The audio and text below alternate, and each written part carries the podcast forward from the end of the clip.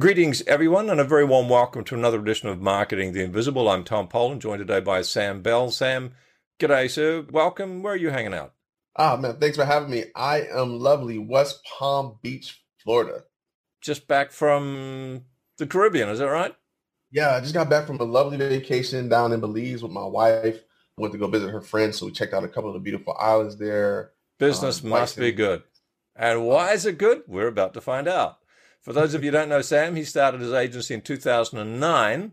Jesus, right at the depth of the GFC. Interesting. Global financial crisis, for those of you too young to remember. And has taken the knowledge gleaned from a decade of advertising experience in the digital age as well, by the way. In addition to that, has leveraged it to get his clients freaking awesome results. That's not his words, that's mine.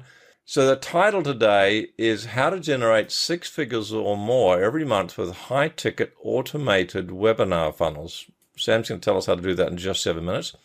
Sam, our time starts now. Question number one is Who is your ideal client? Yes, so I service coaches, consultants, and service providers who sell high ticket products and services, generally a thousand dollars or more. And generally they're done either through digital products or over the phone. Perfect. Very clear. Thank you. Question number two, six and a half minutes left. What is the problem you solve for them? So the number one problem that we solve is helping them get qualified booked appointments on their calendars or high ticket sales for their digital products consistently. One mm of the mm. biggest challenges that people face is not only getting enough lead volume, but making sure it's the right quality. So we have a very specific process that we use to make sure that we filter people out throughout the funnels that we build to make sure that they're getting the right type of clients consistently. Critical, I'm sure. Question number three, six minutes left. Someone's got this problem. What are the typical symptoms that they're going to be experiencing? Another way of putting this would be how would someone know that they need what you've got? What's going on in their life or their business?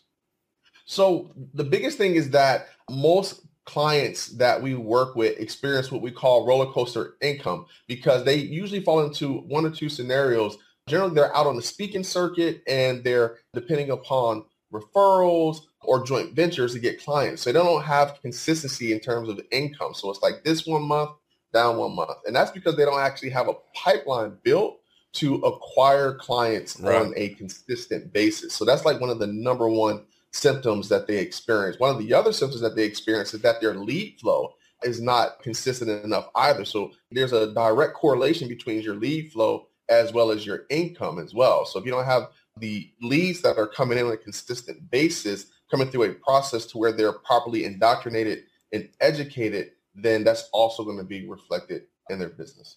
Roller coaster revenue. And that would create a fair bit of anxiety when they're screaming down the bottom of the roller coaster, I'd imagine. So yeah. What are some of the common? There's a question four. Sorry, just under five minutes left. What are some of the common mistakes people are going to make? They're getting this roller coaster of revenue. They've got anxiety in between the ups and downs. What are some of the mistakes they make trying to solve the problem before they find your solution? That's a great question. So one of the mistakes that uh, most people make is they a lot of times people think that they have a traffic problem. They're like, well, I need more traffic. You know, I need more leads, and that's actually not really the issue. The biggest issue is that they have a great product, they have a great service that they offer to the world, but they do not know or understand how to properly package that offer and that servicing. So your offer is probably one of the most critical and important things mm. that you can spend time on investing because if the offer is good and if it's packaged and presented in the right way, people will buy from you even if you just have organic traffic. So a lot of times people don't actually have a traffic or a lead problem, they actually have an offer and a packaging and positioning problem. Right. So they're getting the traffic, but they're not getting the conversions because the offer is not compelling. That's right. Interesting. That's right. They're spending money on Facebook ads. They're spending money on Google ads, and the offer and the positioning is not done. Even if they technically have the right infrastructure, because a lot of times people will do what we call funnel hacking, and they'll see one funnel and they will follow it meticulously from a technical aspect, but they don't really understand the positioning and the offer. The psychology, that, right? Gotcha. Okay, that makes total sense. Thank you. So, question number five, and we've got just over three minutes left. Let's get a valuable free tip from you, a valuable free action that an audience member could actually take. That's not going to solve the whole problem, but it might take them a step in the right direction. Yeah, absolutely. So one of the things that I would highly recommend is people take time to really refine their offer. So I have this philosophy called the minimal viable offer formula. And basically what you want to do is put together a key offer and put it into the marketplace. And you don't want to spend a lot of time developing it. I'm trying to perfect it. The most important thing is that you find out and identify like what are the key pain points? What are the key symptoms that your people are experiencing? And then provide a solution that directly addresses those symptoms and do it in in such a way and to present it to where when you write out your offer that you have multiple bullets that address the different symptoms that are going to occur that are going to fix those pain points for them and then present it to the marketplace. And don't be afraid to raise your prices. There are a lot of people out there that have great products and services but they're undercharging.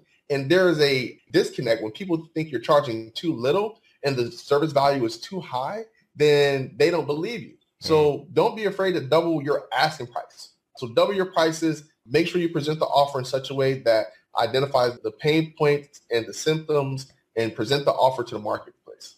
Thanks, Sam. Great stuff. Question number six, uh, minute 45 left, heaps of time. What's one valuable free resource we could direct people to? A landing page somewhere, perhaps, that we could send people to that's going to help them even more? Yes, absolutely. So basically what I've done, the minimal viable offer formula, I actually put together a training. It, it's a deep dive training as well as a PDF that really breaks that down and Fabulous. goes through all the steps, shows you how to not only develop the offer, how to present the offer. And I put that together and you can actually go to 1fb.me forward slash Sam's gift and you'll get it. And I'm sure you may present the link here uh, for We're, everyone certainly under the video we will on more difficult with podcasts. But number one, FB presumably stands for Facebook dot yes. me forward yep. slash Sam's with an S gift. gift. One FB dot me forward slash Sam's gift. Go get it. Question number seven gives us a whopping 40 seconds left to answer this one. What's the one question I should have asked you but didn't? And the answer, please.